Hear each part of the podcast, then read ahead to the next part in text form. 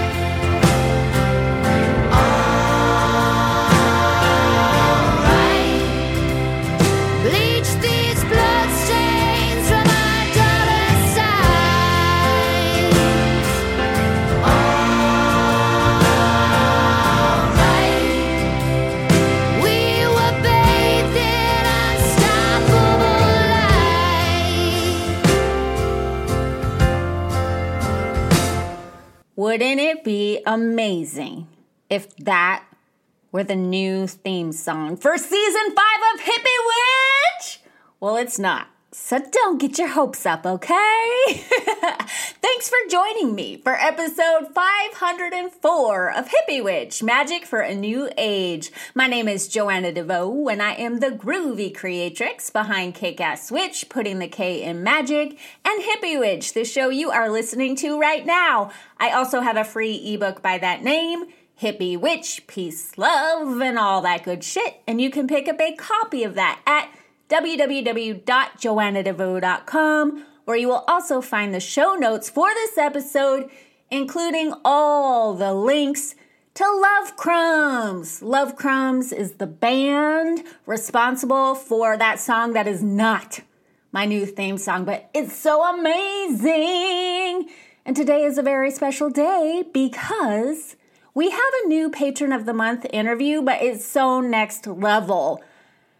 This interview is with Ali McTavish, the lead singer of the Love Crumbs, and my chills have chills. My goosebumps have goosebumps. I am so damn excited for you right now because this is a really good interview. And then, of course, I'm going to play Cavalcades, that song that I just played a little teaser of. I've played it on the podcast before. I'm going to play it in full at the end, after the interview. But this is a really good one. So settle in, settle in, get a smoothie, make a cup of tea. Let me tell you what I did this morning, which was a very bad idea. I drank like three gallons of bulletproof coffee. Then I remembered that I promised my kid that in between his two Zoom classes that he has every morning, we would walk around the corner to get a smoothie.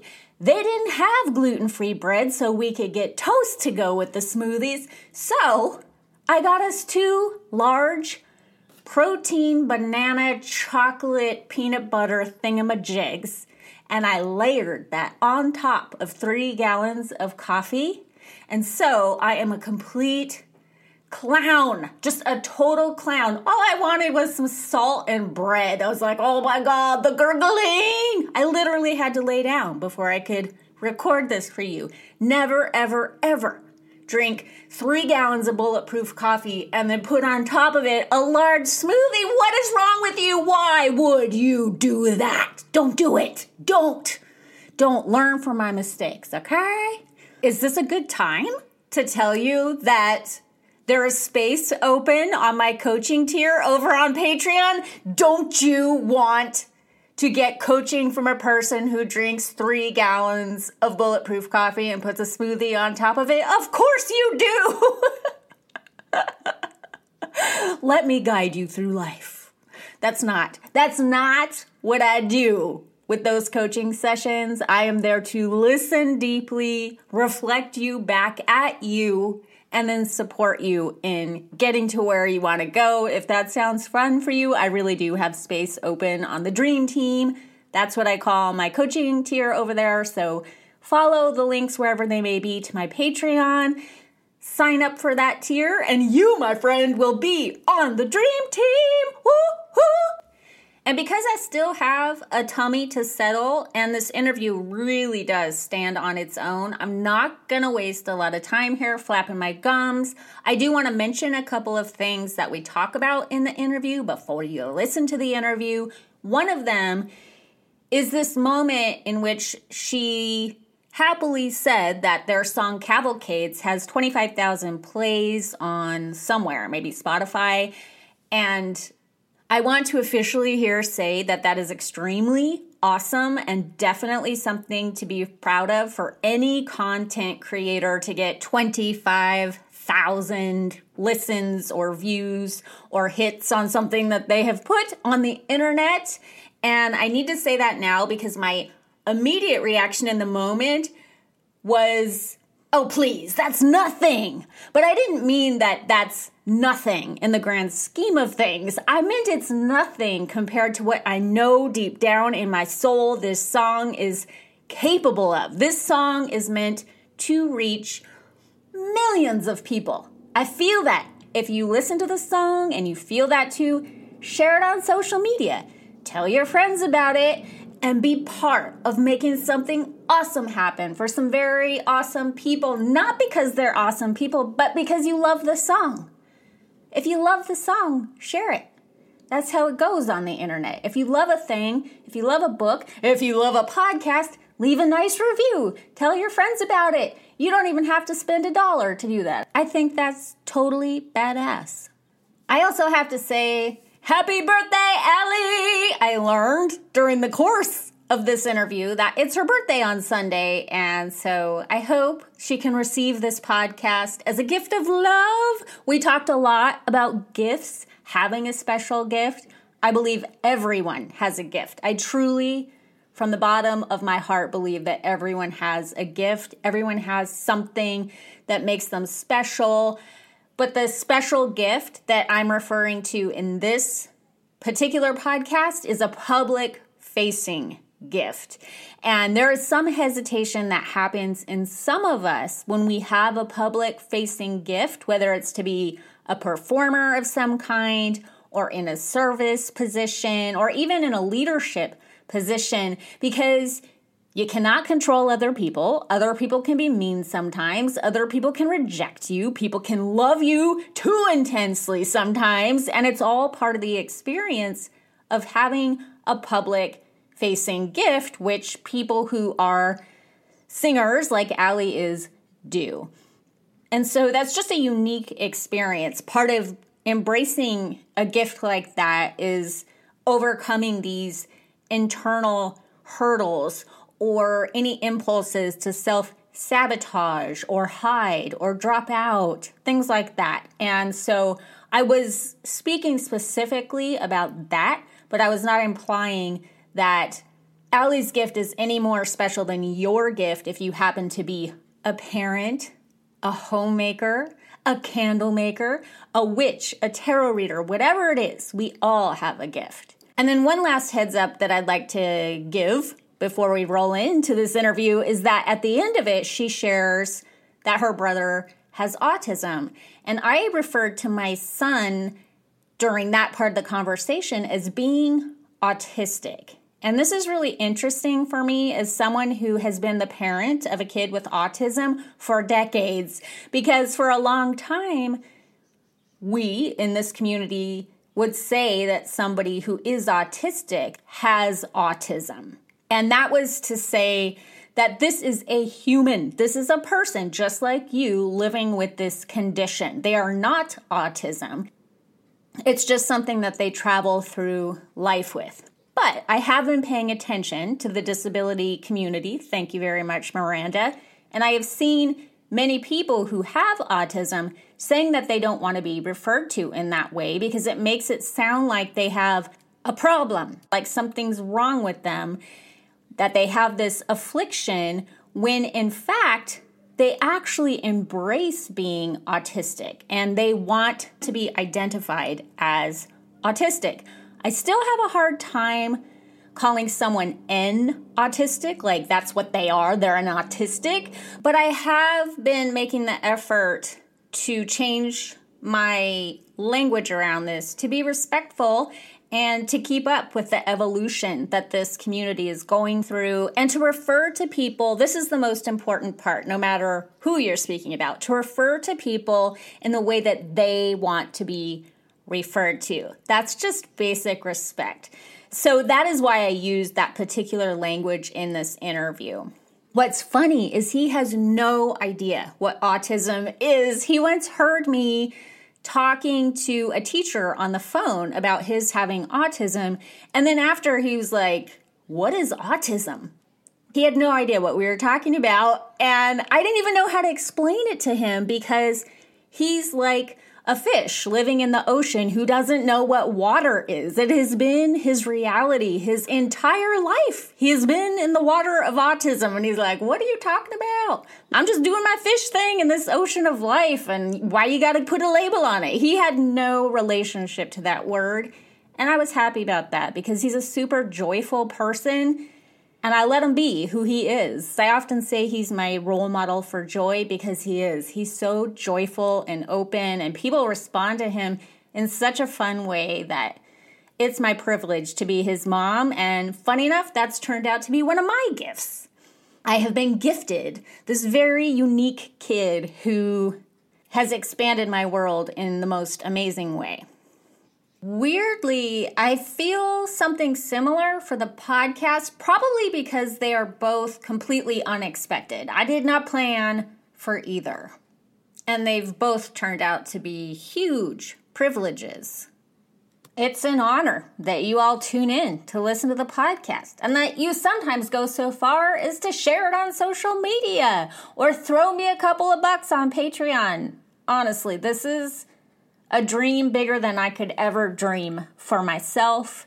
And I receive it with maximum gratitude. You all are amazing. And I hope you love this interview with Ali McTavish of the Love Crumbs. Hi, Ali. Welcome to Hippie Witch. Thank you so much for having me. I have been dancing around my house all morning long in anticipation of this. I am thrilled to get to talk to you. Aw, thanks. I feel like I don't know a lot about you, which is kind of cool because we can dig into all that now. I know for sure that you're a very nice person and that you're super friendly and outgoing, at least on the internet. and I'm pretty sure you're the second coming of Stevie Nicks, which is confusing because she's still here on the planet with She's us. Still here with us. Yeah, yeah. But um, and you definitely have your own thing going on, but you have such a gorgeous voice and it reminds me of her in a way that goes beyond voice. It's like a spirit. Does that make sense? Yeah it does. I think I, have been asked this a lot because i have sang so much fleetwood mac. I'm kind of like a career bar singer cover band singer. And so i sing a lot of fleetwood mac and i sing a lot of um, janis joplin. And there's something about my voice that reminds people of both. And I think for Stevie, it's because I have what they call the goat vibrato, like mm. the very tight vibrato. And with Janis, it's because I have a raspy part of my range, but I'm also kind of nasal, which she was too. So I feel really lucky because I don't try to sound like them. It's just kind of elements of my voice that I already have. But yeah. both of them just like elicit such strong emotions in people that. Um, I mean, if you just, have to be compared to someone, it should be those two. Those two are good. Yeah. does does that offend you? Is that something that you had to get over as an artist? No, not at all. In fact, the the only thing I never liked about it was if people would say things like, especially with Janis, they would be like, you sound like her, but even better. And I'm like, oh, don't say that. Don't you dare say that. I, I, don't like that. Do not disrespect her like that. Um, that's, that's the only thing I don't like about it. I actually like, there's songs that I've sang so many times that I'm like, I could never sing that song again. But uh, most of her songs, I will just, I'll never get sick of singing because there's so many people who, who saw her live and she was around for such a short time that I can just tell what it, what it does for people to hear someone who sounds like her sing those songs you know? Mm-hmm, mm-hmm. i i don't know why i'm trying so hard to offend you today. I'm not but i have a i have a i'm very curious about something. Yeah. You have this out of this world voice. It's like a hundred percent this person is a superstar. So why don't we all know who ali Allie McTavish is? Why aren't you on the cover of Rolling Stone? Is this a question you ask yourself, or do you feel like your journey has had some self sabotage involved, or has it just been like, no, this is my place in the world, or you don't know yet? It's about to happen. Like, what's your feeling about that? Oh, I know. I know why. I mean, I've fumbled and stumbled my way through, you know, my 20s and early 30s were, were tough. And I really did want to be a singer, but I had so little self discipline. I did have a lot of substance abuse issues and mental health issues. And if anything had happened for me serendipitously, it, it probably wouldn't have gone well. You know, I just don't think that I could have even have handled it. Um, luckily, I straightened my life out maybe seven years ago, I think, uh, is when I met my husband. I was living in LA at the time, but we met at a, a, party in the middle of nowhere in Pennsylvania. I had been in a Grateful Dead band years before that. And we all get together every year. And so I met him at that party. And just like on a whim, I was happy in California, but I was like, you know what? I think I'm just going to, I'm going to move across the country and go live with him. And moving to the middle of nowhere was the best thing that ever happened to me because it really just like took me out of the, you know, it's not like I was trying to be famous. I was just trying to find my place mm-hmm. um, singing. And it's not easy to do when you're mainly singing covers. You know, you're just kind of like hoping someone finds you and maybe has something for you to do or, you know, some project that you could be involved with. And it just didn't happen. And plus, my life was just a train wreck. So when I moved with him, um, everything just settled down for me, and I stopped focusing on that. It's, I was still singing at home, but I wasn't singing out anymore. And then I had my son, and so I ended up taking like a maybe four year hiatus completely from performing. When we moved to state college, so it was a little bit less rural, I started singing at open mics again. And then I started to really feel like, oh boy, I really miss singing more than I thought. And so I had come back to New England, where I'm from, to visit. And Mark just said, Do you want to move back there? Do you think you'll be happier there? Like you can sing again? And I was like, Yeah, I think so. So when we moved back in 2019, I just kind of hit the ground running. I joined a bunch of bands quickly, singing covers. But I had this um, band maybe 10 years before with Mike, who's in the Love Crumbs. He's the main songwriter of the Love Crumbs. And we started just kind of like getting together and playing some of our old songs. And I don't know, we just ended up branching out and forming a band. And now it's really started to gather some momentum. And honestly, COVID was like, at first we go, oh my God, this couldn't have happened at a worse time. We had played one gig. And in the end, I think it's been a blessing because we've been able to solidify our material. We started this path of like recording singles one by one rather than a whole album. It's so expensive to mm. record mm. and to record it. Well, at the at the level you're doing it is at the level yeah. that we did it in a punk rock band I was in. It was not expensive and it did not sound expensive. oh yeah, the DIY. I mean, the, the Love Crumbs is excellence all the way through. Oh, thank you. From we the songwriting to the singing to the all of it is excellent. We could not DIY what we're doing. None of us really have that technological expertise. And we, you know, Mike has made an investment in this band and that he's hooked up with a producer named Spencer Hattendorf in New York who comes up to Massachusetts. He has a recording studio he works with.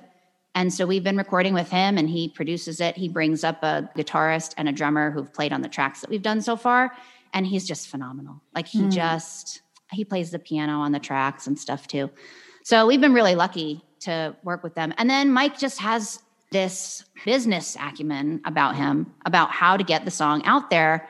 I mean, it has over 25,000 plays on Spotify, that first song, Cavalcades, which for like a bunch of nobodies. oh my God, but let me cool. no, that is nothing. that is not justice. I'm telling you, this song, something's going to happen. I don't know what it is. Everybody listening right now, I'm going to ask Ali if she'll let me play it again on the podcast. You need to spread this shit far and wide because sure. it's the best. And I think, are you in your late 30s? I'll be 40 on Sunday. Oh, happy birthday! I Thank love you. I love a 40th birthday. I love a ah. birthday, but I love a 40th birthday. Me too. Lordy, some- lordy. Yeah, I was really excited in the years. I would say like three years coming up on 40 because I really connected with this idea of being a late bloomer. Yes. And when I sometimes when I listen to your music, which I do, I kind of feel this sob like coming up in me that is like for all the late bloomers of the world or all of us who kind of made a mess of our life or kept things away because I don't know, I feel like there's some people that have special gifts and we don't fully receive them until later in life because we don't believe we can handle it completely. Does that resonate with you at all? Yes. Yeah. I mean, I don't think I was emotionally equipped to handle if anything had happened at all. And I, in fact, the interview that I just listened to you do with the um, woman who does animal pharmacy, it was like the same thing. I'm like, oh, she's 38. This is so cool that it, you know, I love hearing stories like that because I think in society we're kind of bombarded with like the 30 under 30 list and like, look how much this person's accomplished at 20, you know, and it's like, well, just not all of us are able to do that, you know. So- That shit messed with my head so bad when I was young. When I was very, very young, I moved to Hollywood to be an actor and to be a movie star. Let's be real. That's what I really wanted. And I thought 23, it was over. I had had my son when I turned 20. And by 23, I was like, it's over. I'm old. I'm old. And so I started in my mid 20s looking to women in their 40s. There used to be a magazine that was devoted to women in their 40s. And I'm like in my mid 20s buying that thing. Like, no, mm-hmm. we need to have like cool, interesting, beautiful women to look up to. And totally. yeah, I think we're entering an era where a lot of women like you are going to be breaking through. I, I just believe that in my heart, and that it's going to serve all women all the way down to you know our teenage years. I do too. I mean, I, the one person that I, I'm sure there's lots more than her, but Lucinda Williams, I think, didn't really break out until she was older. I'm sure she had been like songwriting and performing and stuff for years before that. But, um, you know, it can be done. Is it like the industry standard? No, but that's really for pop music. Like when you're not a pop singer, I think there's more room and and same with like you know character acting and things like that you don't you don't need to be young for everything if you're going for the ingenue if you're going for like you know the pop singer type of thing then yeah youth is going to be on your side but i'm really glad that things didn't start to solidify for me until i was older and i still am a little you know we've had a few like labels reach out and you know, there's still like a little part of me that's like, "Uh, is it too soon? My son is five. I don't know. You know, I, I, listen, I'm going to take an opportunity that comes if it comes. But yeah, I've always been a little ambivalent about what success actually involves, you know? It's a huge, terrifying trade off, I think. It Yes. just, even if it's all good, it's still managing a lot of energy. And I just heard somebody, I can't remember who, maybe it'll pop into my head, talking about, I think it was Martha Beck, talking about how we all make mistakes. But most people were just going along in our life. And if we make a mistake, if we get out of alignment with who we are, we're like, oh, redirect. You know, you can redirect. But if you achieve a certain level of success, energy is moving really, really quickly. So if you get out of alignment, like you might just veer off the road and hit a tree. Right. And I'm like, ah, yeah, that's part of what it is. It's just like a lot of energy and a lot of attention, and things are going fast. And I think there's some kind of self-sabotaging comfort and keeping that at bay, you know, and be like later.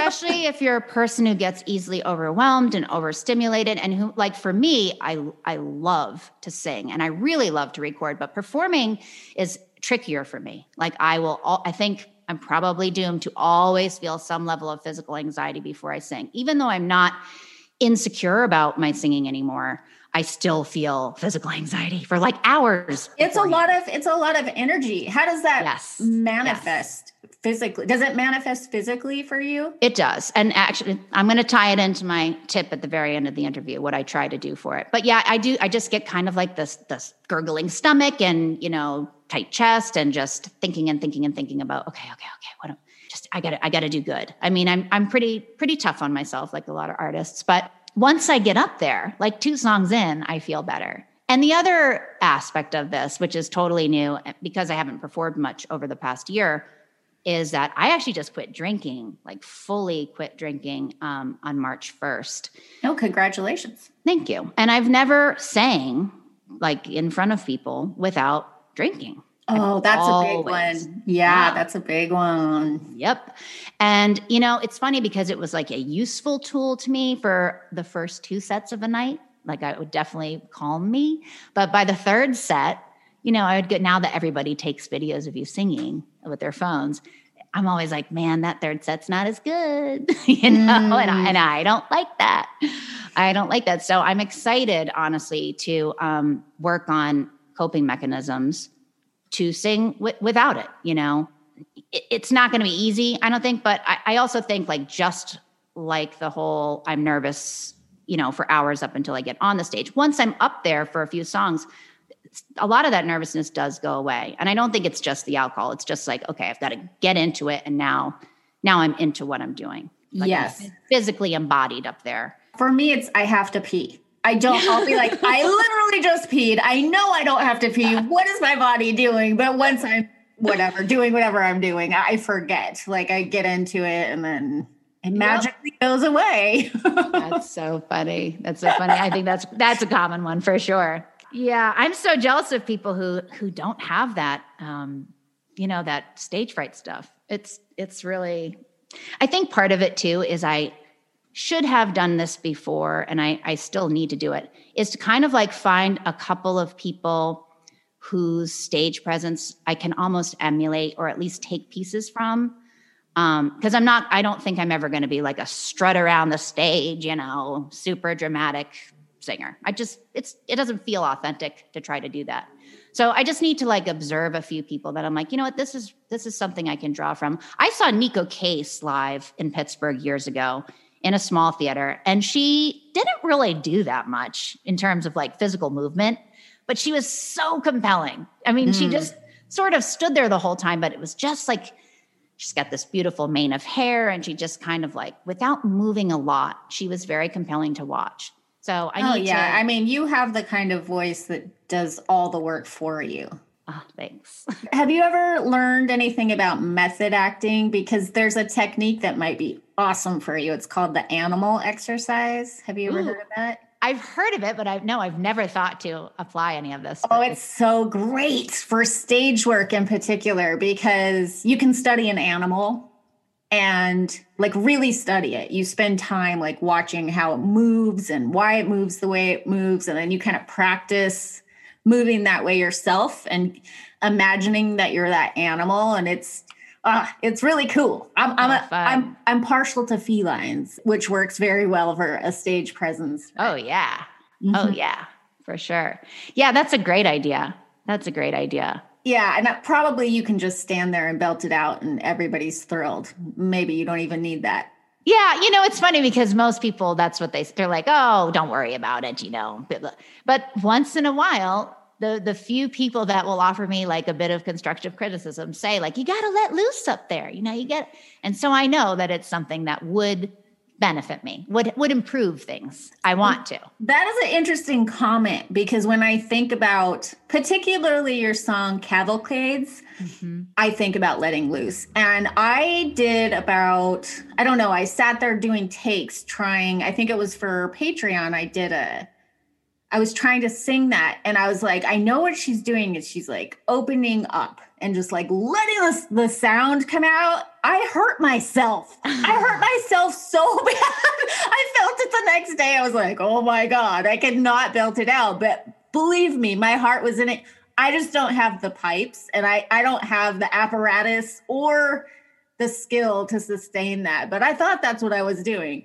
You do have to open up big. In fact, uh, that one, if I have to rehearse it like multiple times in a row, by the end, I feel like a snake who's kind of like unhinged their jaw. Like my jaw starts to hurt a little bit where where it hinges, because you do. You just have to open your mouth so wide to get get those notes out. How do you do that without hurting yourself? One of the things that I I do for my jaw is you just kind of take your your what is it your pointer finger and your middle finger knuckles and you just sort of massage like from the back of your jaw down that definitely helps and this is i think an acting trick too that someone told me years ago when you sing to try to imagine you have an egg in your mouth like the mm. top of the egg is touching the roof of your mouth so that you're i don't know you still have good form like you're not you're not you're not supposed to really sing with like your neck reaching up which is hard to do when you're trying to hit high notes. You know, it's hard not to kind of reach up a little bit, but technically you're supposed to just have your mouth open as wide as you can and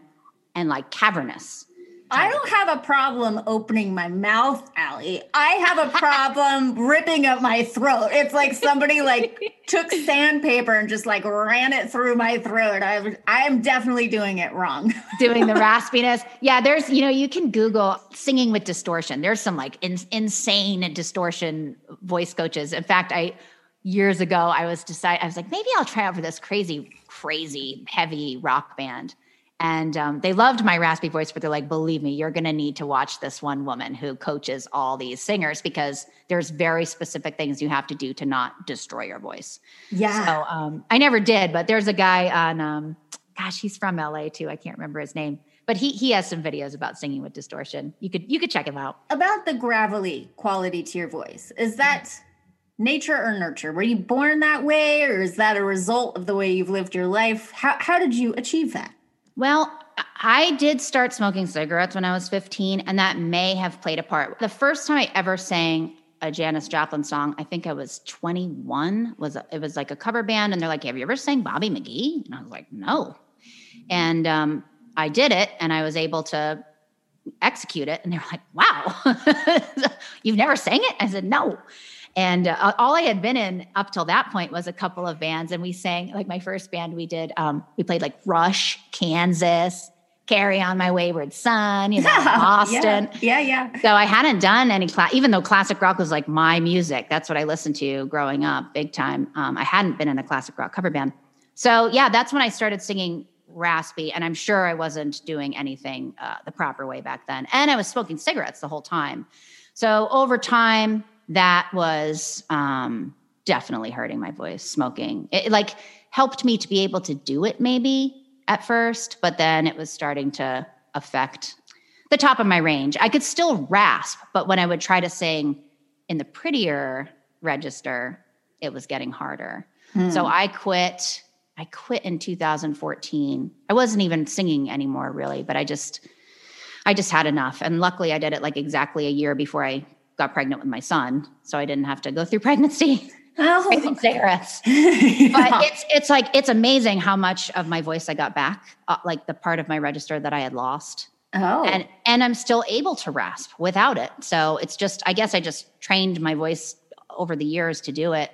You know, I have a question that kind of relates to you having your son because you said there was like 4 years where you weren't performing. Yeah.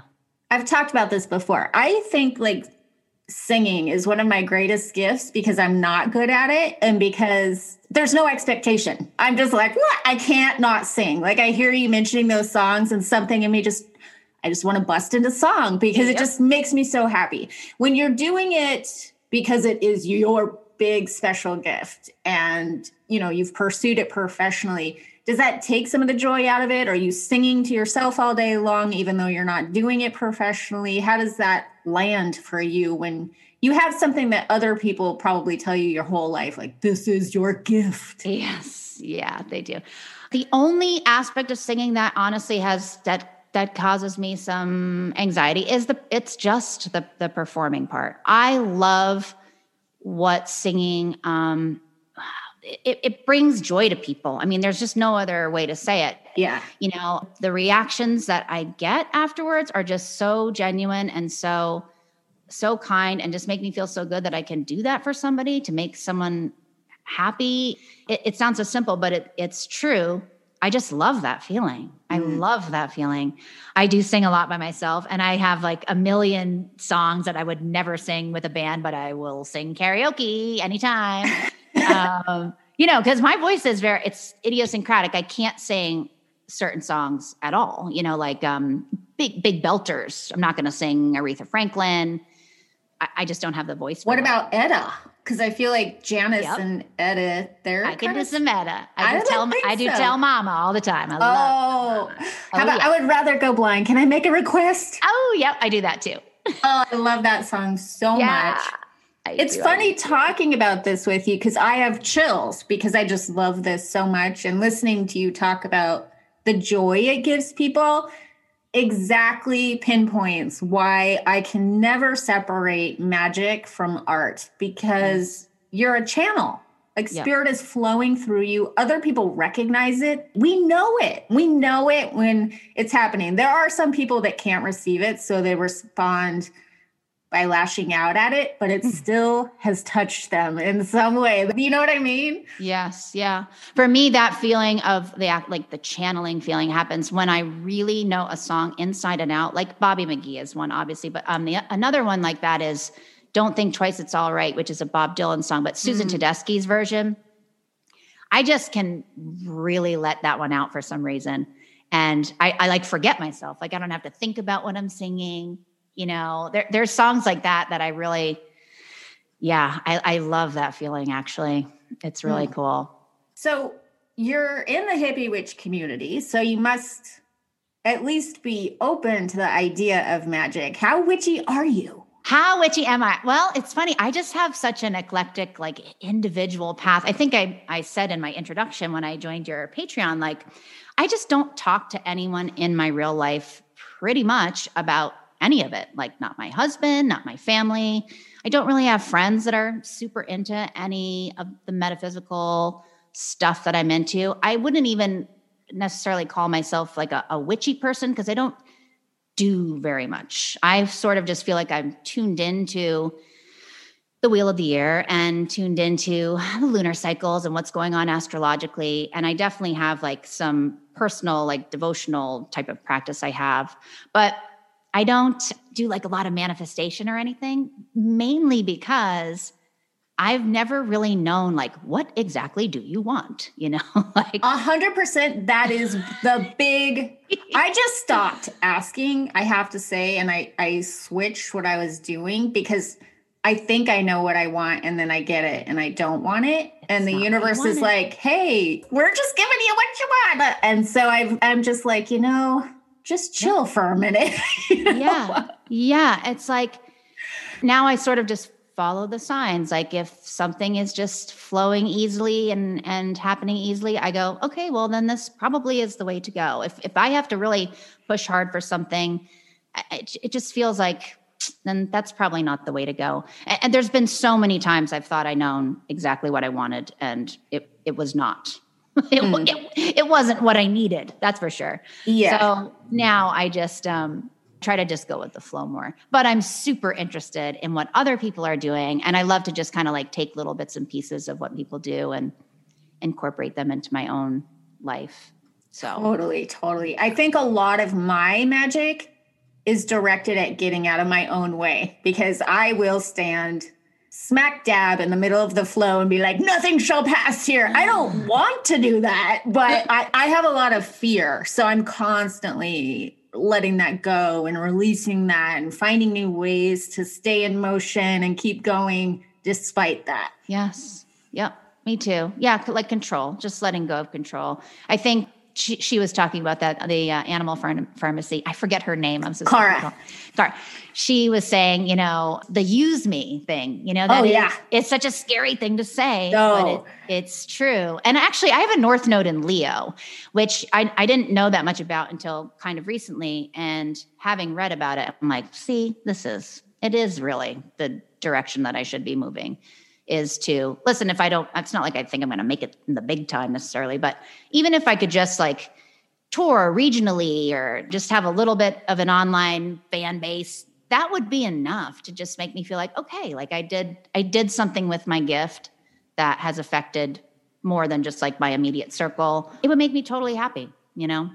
It will. That's the era we live in now, where we don't have to have permission from some industry to do what we do. We can show up on the internet and let like attract like, and the people will come if what you're doing is resonating with them. And that's been your experience as far as I can understand your entire career, people resonating. So now you're just opening up the opportunity for more people to find you. And I'm going to guess it's good that you left Los Angeles or just California. Were you in Los it, Angeles? It was LA. Yeah, I was there for almost a year. And I loved it. And I met actually, like, I, I had no idea what the music scene was like there. And basically, what I hooked up with the music scene was like the blues mm. circuit, which is a ton of mostly guys that have played on all these like amazing records and yeah. just have had these crazy careers but like they're just playing the blues jam up in uh, you know Santa Clarita and stuff.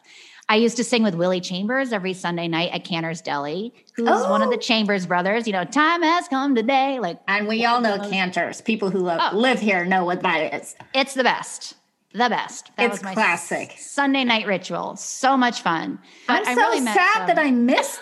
I'm I missed it. I'm so sad about that. I know. I know. Oh. I think about it oh. all the time. I'm like, man, I li- you were in Highland Park the other day. I'm like, oh, I lived in Highland Park, and oh, I love Highland Park. And so, you know, the reason I say it's probably good that you're not here is because you have that freedom to create your crowd with people who are excited that you're there which I know can happen here too, but I can't. There's no way I could sit here and count all the musicians and bands that I've known in LA that I thought were world class. Just amazing. That end up actually working in cover bands because they need to make a living doing they what they do, and you can make a living doing that. And there's so much what I understood it to be when I was in a band here, and let me be clear, I never thought that we were world class ever. I just wanted to scream and jump and shout and talk about things, you know, yeah. which was really fun. But we would play sometimes with amazing bands and they would go away. And I would always be offended by that.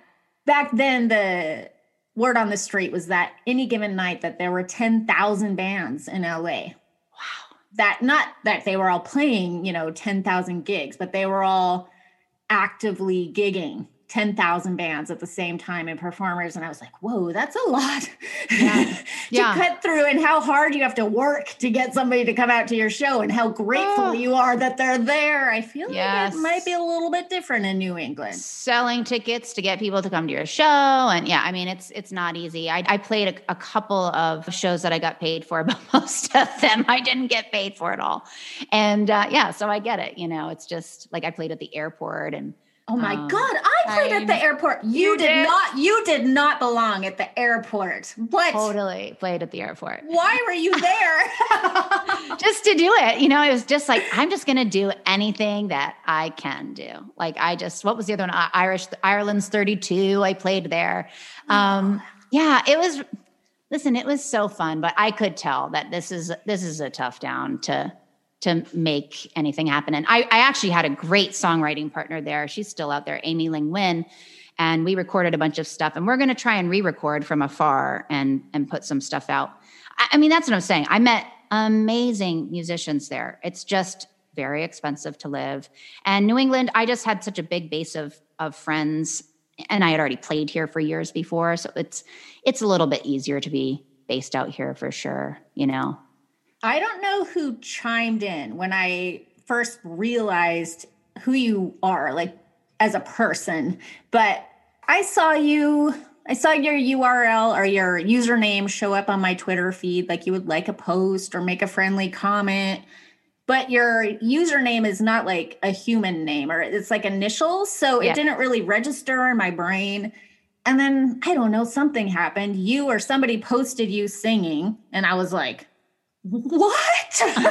what? And somebody commented, like, that's our Ali. And you just felt this pride. Like, and I was like, oh, oh, she's she's somebody's Ali. She's a uh, whole bunch of somebody's Ali. This is so cool. Well, so that's so cute. So yeah, I had posted cavalcades, I think. And you, oh no, so Dan, my friend. So the the party where I met my husband. So there, I was in a Grateful Dead band in Pittsburgh for a couple of years, and Grateful Dead fans are like the best audience you could ever play for. They just love every song. They love everything you do.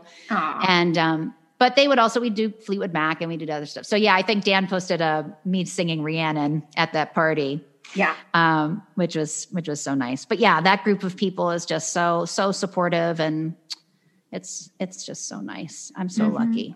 I love that you speak about your gift like you know it's a gift. There's no false modesty going on. Did you have a process that you went through to get to that place or did you just kind of always know because sometimes kids know?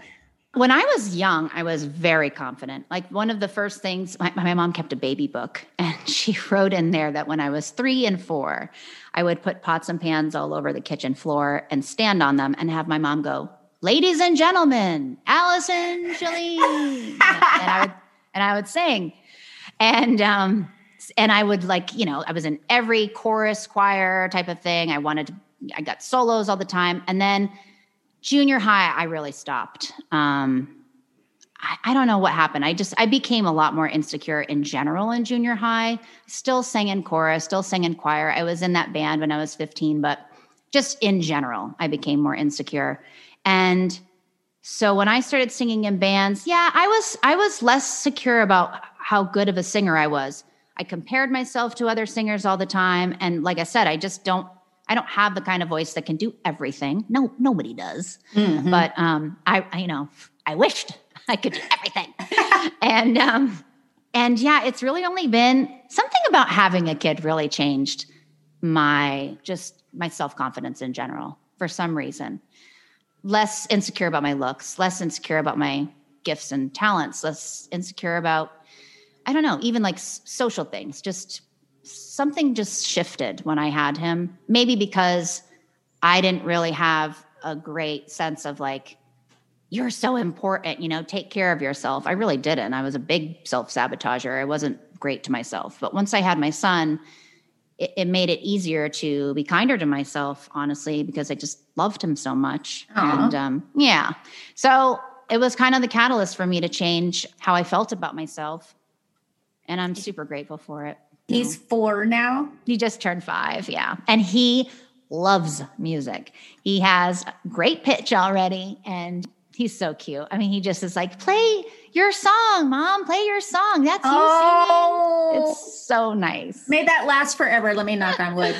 I know, I know. I have a ukulele, and we have like a little beginner guitar, and he he pulls up music all the time and like plays plays on the guitar and plays keyboard, plays drums. It's very cool. Makes Whoa, me so happy. so cute. so happy. Is your is your husband musical? So he has always had tons of musician friends and he has a nice voice, but he thinks he doesn't. He has the best lyric memory. I've I've never met anyone like him. Oh, I'm I want to play a challenge game with him. Oh, who okay. remembers lyrics the best? Oh, let me- Although like- mine is mine is weird. Mine is like TV commercials and stuff. I have very and chur- church songs. yeah. What about like the um the 80s and 90s? Are you good at those? 80s for sure. Yeah. Yeah, yeah, Some like- ni- I miss some of the 90s because I I that was a strange period for me. But yeah.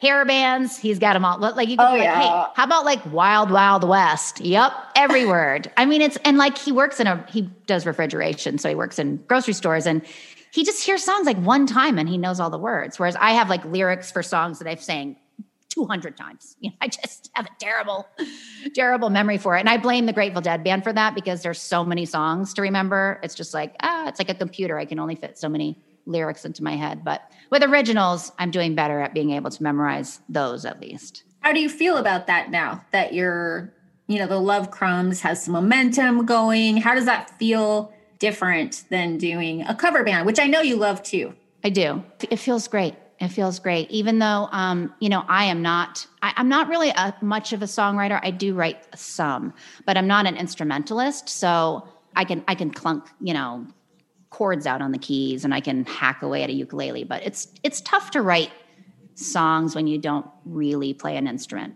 I like writing lyrics, but Mike is just like, talk about a talent. He is just a phenomenal songwriter. And he also knows my voice so well. So he really knows how to write to my voice. Mm. And I just, I love singing what he writes. And it really, he kind of spans all these different genres, but there's something cohesive about it. He's just, his style kind of fits it all. Like you've heard the the next one coming out that isn't out yet. It's it's nothing like Cavalcade's genre wise, but I still feel like it's cohesive with it. You know? I feel like they could be on the same album. yeah, yeah. Cavalcade's going to be it's the hit, right? It's the I- one that makes everybody go get the album, but they're going to stick around for the other songs for sure. Yeah, yeah. And we just took on another um, member in the band who's also an amazing songwriter. He's kind of more in the like folk Americana vein, but he's just great. And he he's in a Grateful Dead band too, actually. And he has Jerry tone when he plays guitar, which is like, I don't know, that makes me so happy. What is that? Jerry tone, oh, just when he solos, like you can just hear it. it's got the tone that Jerry Garcia. Oh, oh, oh, oh, oh, oh, oh, okay, yes. Yeah, yeah, yeah, yeah. So I think you and Mike have a ton of chemistry that I imagine would be really great on stage. And I heard you talking about Mark being a man that will be like, are you comfortable here? Or do you feel like you'd be more comfortable moving back home? And then we'll actually move back home with you. I'm like, this guy, this guy is a rock. Like, how does he experience you being in bands with other men? He's just Mr. Supportive across the board. He's super supportive. When we first moved here and I was like out at the bar all the time, all of a sudden again, it was a little tricky because it's not not the band members. It's more like how many people come up to you afterwards. And you know, that can be a little tough. It was a there it was a transition for him to be like, oh, all these people. You know, all these people just love you. But I um, love that they love you. I love that they love you. It's very sweet. And I always tell him, like, believe me, there's nothing to worry about. But um, no, he's totally cool with I mean, he's what did he say? That It was the sweetest thing after he heard Cavalcades for the first time. He doesn't listen to my stuff usually, like until way after the fact. And um, when he first finally listened to it, like in his car out of the speakers, he was like, "Something's going to happen for you guys." I just, Oh my gosh. I just, yes. I just want you to know that. And I was like, "Oh my god, thank you. That was the nicest thing to say." Yeah. I think people get confused. I think they think they love you, but what they're really experiencing is their own love. Like you're channeling spirit and they're feeling that. And it's such an overwhelming, wonderful feeling of like love blasting at you that you want to run up to the band or the singer at the end of the set and be like, I just love you so much. Because that's how it feels, you know? And it's, I I think. know. I really think you're a channel, which is why I can love to sing so much and I can really put my heart into it trying to sing your song and it just doesn't come out the same way because I am not that channel. I have the goofy channel like I loved hearing you sing it. I thought it was adorable, and I was I was so mad at you for te- for making fun of your um, intro song because I'm like I love this intro song. I don't know what she's talking about. I am deeply deeply cheesy. And when when I was in a band, everything, you know, because I was writing for men and it had like a punk rock thing, everything was like what we're angry about is politics. blah, blah, blah. But they never wanted to sing my corny cheesy stuff, which I can't help. I have shame about it, but I can't not do it if that makes sense. Like I you- know I know this is cheesy, but I just can't help myself. you weren't the singer in the band. No, I was. Yeah. Oh, you were Yeah. okay. Yeah. Oh, yeah. you said writing for men. I didn't know what you meant. Well, I would. I would hear like the whole song in my head. And then, I mean, when I think about it now, it was so arrogant and obnoxious to do this. But I mean, these guys were amazing touring musicians. And I would be like, okay, so the drums go like this. And then I would just do it all with my mouth, you know, and then the guitar or the bass line goes like this. And they were so gracious. Uh, I definitely got called weirdo a number of times, but I think because I wasn't a musician, the sounds were weird and that was new to them because they were such pros. They were used to working with pros that I think I was a little bit of a novelty. Yeah, that's good for them though. It's good. It's good to just. I don't know. I, I do the exact same thing. Like use my mouth to be like, "What about if you do this?" You know, I do Yes, it all the yes, time. Yeah. yeah. Okay. Who yeah, because if you hear it, there's something about like you want other people to hear it with you. Yes. Yes. Totally. So, what kind of songs do you write?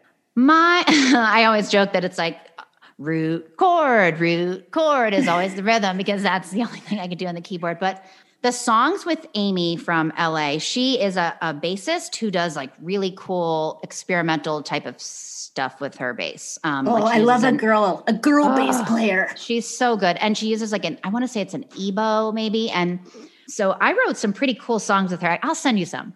Um, I, we just recorded one, or actually like re uh, edited one that maybe is going to get used in a little horror short film, which is exciting. Mm-hmm. But we're we're going to record a bunch of them. Those were a little more like in the dark vein, and then I had some that I wrote like sort of thinking maybe a jam band could do them. My my old Grateful Dead band, like maybe I could adapt this for the jam band. So we'll see. Someday maybe I'll get those fleshed out. I have one song that we do in Love Crumbs. We haven't recorded it, but I was in a band with Mike 10 years ago.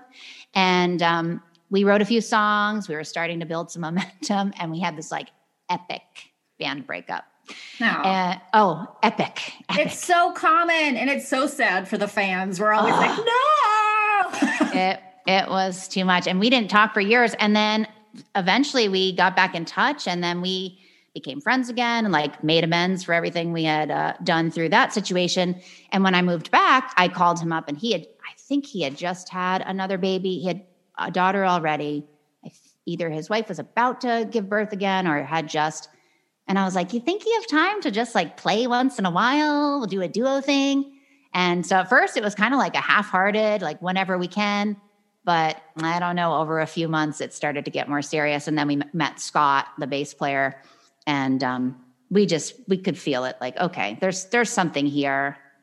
We're gonna we're gonna make something of this. And I love that you found a way to heal that Yes. stuff and like it's like a soulmatey thing. There's an interview with Mick Fleetwood. He's on Here's the Thing. I think it's I think I listened to a Oh, few different Baldwin. podcasts. Yeah, I think it's Here's the Thing that he was on and he was just talking about the dynamics of having really talented people in one band and like you know do you let them go when they want to go? And just the different problems that can come of that. And it might be worth taking a listen having a listen to that because i'm sure you would relate. And it was super Oh, yeah. entertaining.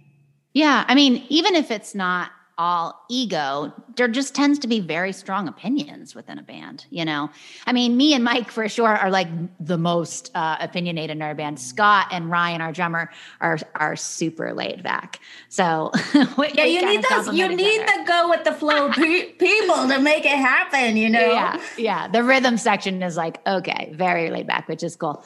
Yeah. So, but it's good. Like me and me and Mike have a way of like we can kind of get a little feisty, but we we bring it back down. And he works with uh, kids with autism, and he is just very empathetic, and he is also good at like diplomacy because I think he's like a Kate project manager or something. So he has to deal with a lot of interpersonal stuff with staff, and he's just he's very like emotionally adept at this point.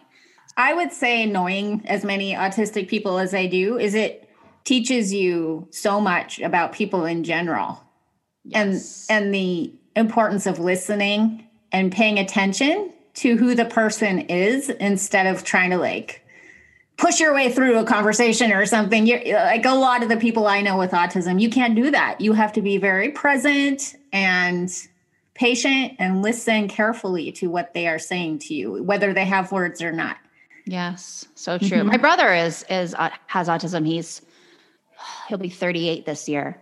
He has a little bit of language, but not much. But he, you know, he has a, a personality, whether or not he can express everything he wants to express. And yeah, you have to be really present with him. does he like your music You know, he he doesn't do loud noise well, so he's never come to a gig or anything of mine. He loves music, especially classical, and he has a huge VHS collection. So he goes back and listens to all the cartoons, which a lot of the old cartoons have music, uh, especially classical music. He goes back and watches those all the time and remembers all the songs. He has an incredible memory. Um, and he plays keyboard. He did the Suzuki method for a while with keyboard. So he does those keyboard exercises still. That's But, so um, cool. My son is sensitive to sound too, but I've been able to take him to concerts by he wears these headphones like that Yeah. you wear when you're drilling. Yeah. like the the ones that really block out the noise, but he loves to feel the music. You know how you can awesome. feel the the beat of it. Yes, totally. Mm-hmm. Yeah, my we probably have those headphones. My dad's a machinist, well, metal worker, and I'm sure he have them. Yeah, we've never done it, but it, it wouldn't be a bad idea. You know, my actually, I think my mom has taken him to like Tanglewood and places like that. I feel so privileged to have you on this podcast today because I, something big is about to happen. I know you're not putting that pressure on yourself and you shouldn't, and don't let me do that to you. I'm just excited. I'm just excited about what you're doing. And I have a feel a good feeling about it. And I just don't think that the universe puts that kind of gift in a person for no reason. You know what I mean? It's like Yeah. It's not just for you because it doesn't need to sound that way if it's just for you. yeah, keep it all to yourself. Yeah, I have a good feeling too, and it is. It's like I don't want to put the cart before the horse and and imagine anything too grandiose. I'm just, I'll be happy with with whatever comes out of it. To be honest. Can I play your song on this podcast? Oh my gosh, yeah. Do you mean the new one or the the old one? You're gonna make me choose? Well, the new one we're going to release on May 21st. So if you want to play it, okay, no, no, no, no. People have to get on your newsletter or start following you on social media to get the new song. yeah, sure, perfect. That's the Yeah. rule. I'll send you all my all our socials and stuff. Yay. Okay, cool. Um, all right, so let's let's wrap this thing up. Lady first, where can people find you online? So on um, Facebook and Instagram, we are Love Crumbs Music. And our email, if you want to email us about anything, is lovecrumbsmusic at gmail.com. And we are building a website right now. And you're on YouTube. Yep. And on YouTube, there's a couple of videos. On Spotify, you can find our song. It's called Cavalcades under Love Crumbs. And I think it might be on like Apple Music, Amazon Music, all the others too. So What's a cavalcade? iTunes. Cavalcades is a like a silent procession. Mm. So Mike wrote that song after the Black Lives Matter movement really gained momentum. That was what was on his mind at the time, big time. And he he wrote that song. And if you go and, and read the lyrics or listen to the lyrics with it in mind, you can you can kind of piece together what he was. Oh, I'll never he hear it the feeling. same way again. Yeah, it's it's powerful. Yeah, it feels inspired. I can totally now I can see the connection. Yeah. Okay, so what's your one tip for creating the kick-ass life of your dreams? So, my one tip is for people like me who feel physical anxiety before things they, even things they like to do, but just new things. I, I one of my favorite people in the world told me once. I said, "I can't believe I'm still nervous to sing after all these years. It's so annoying." I was going to go do an open mic, and he said, "Why don't you try telling yourself that you're not nervous, you're excited because they feel so similar. And if you can trick your brain more easily than you think and just keep repeating, like, I'm not nervous, I'm excited. And to some degree, it really does work. It reminds me of, um, I don't know if you've ever done the master cleanse, but it, it's got this element of drinking a giant amount of warm salt water in the morning, which is disgusting. But if you tell yourself while you're drinking that, this is chicken broth, this is chicken broth, this is chicken broth, it makes it so much easier. and I think it's just like, like reframing in general is, Yeah. is the, one of the best tools out there. So yeah, what I, that's what I've been trying to do more and more, especially now that I'm not able to use alcohol to, you know, artificially calm me down. Basically, I'm just going to use that. Like, hey, you're excited about this, and even if it's something you're not particularly looking forward to do, to doing, like I've got to go have a hard conversation with somebody, you can be excited about the resolution that's going to come afterwards. You know, Mhm. something Yeah. like that. So That is a trick that I've used. And I also have this thought that's helpful. Like, if I feel this way, that means I care. yeah. And somehow connecting to that, I care, or I wouldn't feel this way. Knowing that I care and that's why I feel that way somehow helps me through it. Absolutely. That makes so much sense. Yes. Well, thank you so much. This was wonderful. Thank you. Thank you for having me and for and for being so supportive of us and playing our song when it came out and it just really means a lot to me. Everything you said on that podcast, I was like, ah, tears in my eyes. Oh, it's so Truly. easy. You make it too easy. That's it, my friends. Dream on. Happy Beltane. If you're in the Southern Hemisphere, happy Samhain. Until we meet again, much love to you. Peace.